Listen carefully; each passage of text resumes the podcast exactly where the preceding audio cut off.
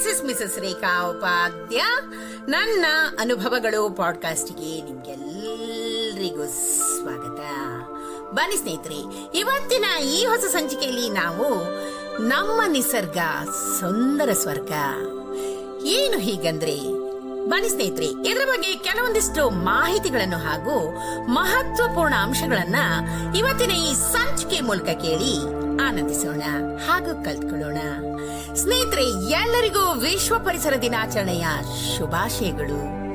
June ಐದು ಪ್ರಪಂಚದಾದ್ಯಂತ ವಿಶ್ವ ಪರಿಸರ ದಿನವನ್ನು ಆಚರಿಸುವ ಸುದಿನ.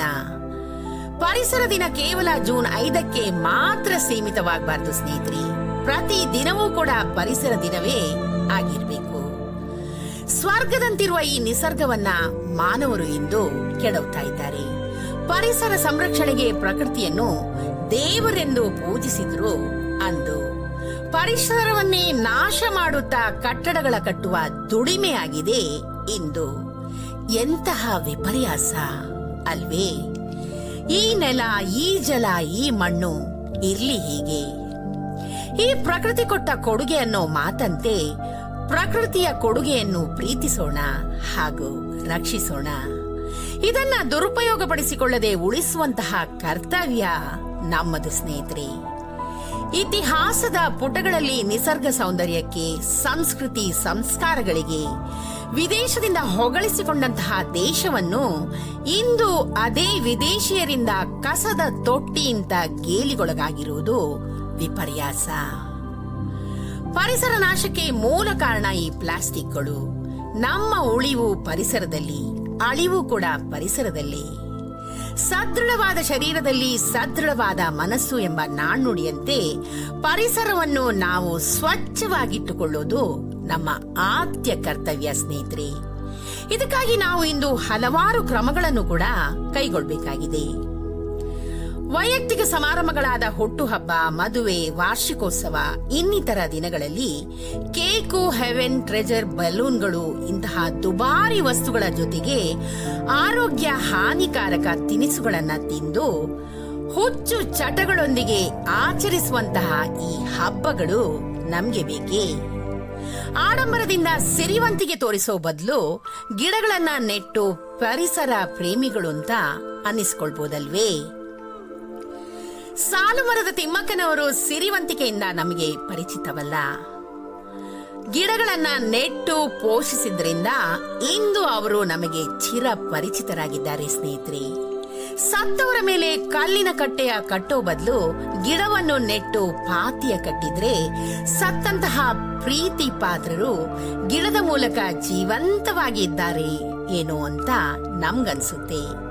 ಆಗ್ಲೇ ಹೇಳಿದಂತೆ ಪರಿಸರ ನಾಶಕ್ಕೆ ಮೂಲ ಕಾರಣ ಈ ಪ್ಲಾಸ್ಟಿಕ್ಗಳು. ಪ್ಲಾಸ್ಟಿಕ್ಗಳಿಗಿಂತ ಅಪಾಯಕಾರಿ ಇನ್ನೊಂದಿದೆ. ಅದೇ ಮನುಷ್ಯನ ದುರಾಸೆ. ನಮ್ಮ ದುರಾಸೆಯಿಂದಲೇ ಪ್ಲಾಸ್ಟಿಕ್ ಬಳಕೆ ಹೆಚ್ಚಾಗಿದೆ. ನಮ್ಮ ಐಷಾರಾಮಿಯನ್ನ ತೋರಿಸಲು ಮಾಲಿನ್ಯವನ್ನು ಮುಗಿಲು ಮುಟ್ಟಿಸ್ತಾ ಇದ್ದೀವಿ. ಪ್ಲಾಸ್ಟಿಕ್ಗಳು ನಮ್ಮ ಹಸಿವು ನೀಗಿಸಲ್ಲ. ಆದರೆ ಹಸಿವು ನೀಗಿಸೋ ದ್ರವ್ಯವನ್ನ ಕಸಿತಾ ಇದೆ. ಇಂತಹ ಪರಿಸ್ಥಿತಿ ನಮಗೆ ಬೇಕಾಗಿದೆಯೇ? ಇದರ ಬದಲು ಪ್ಲಾಸ್ಟಿಕ್ಗಳನ್ನು ಮಿತವಾಗಿ ಬಳಸಿ ಎಲ್ಲೆಂದರಲ್ಲಿ ಎಸೆಯದೆ ಕಸದ ಬುಟ್ಟಿಗೆ ಹಾಕಿ ಔಷಧಿಗಳ ತವರಾದ ಪ್ರಕೃತಿಗೆ ಉಪಕರಿಸುವ, ಪ್ಲಾಸ್ಟಿಕ್ಗಳನ್ನು ಮರುಬಳಕೆ ಮಾಡುವ, ಪರಿಸರ ಮಾಲಿನ್ಯವನ್ನು ತಡೆಯುವ, ನಾವೆಲ್ಲ ಪರಿಸರದ ಮಿತ್ರರಾಗೋಣ. ಅದು ಸಾಧ್ಯನೇ ಇಲ್ಲದಿದ್ರೆ ಶತ್ರುಗಳಂತೂ ಆಗೋದೇ ಬೇಡ. ನಮ್ಮ ಉಸಿರು ಅಡಗಿರೋದು ಈ ಪ್ರಕೃತಿ ತೇರಿನಲ್ಲಿ. ಪ್ರಕೃತಿ ಮಾತೆಯ ಕೋಪಕ್ಕೆ ಕಾರಣವಾಗಿ ಪ್ರಕೃತಿ ವಿಕೋಪಕ್ಕೆ ತುತ್ತಾಗಬೇಕೇ?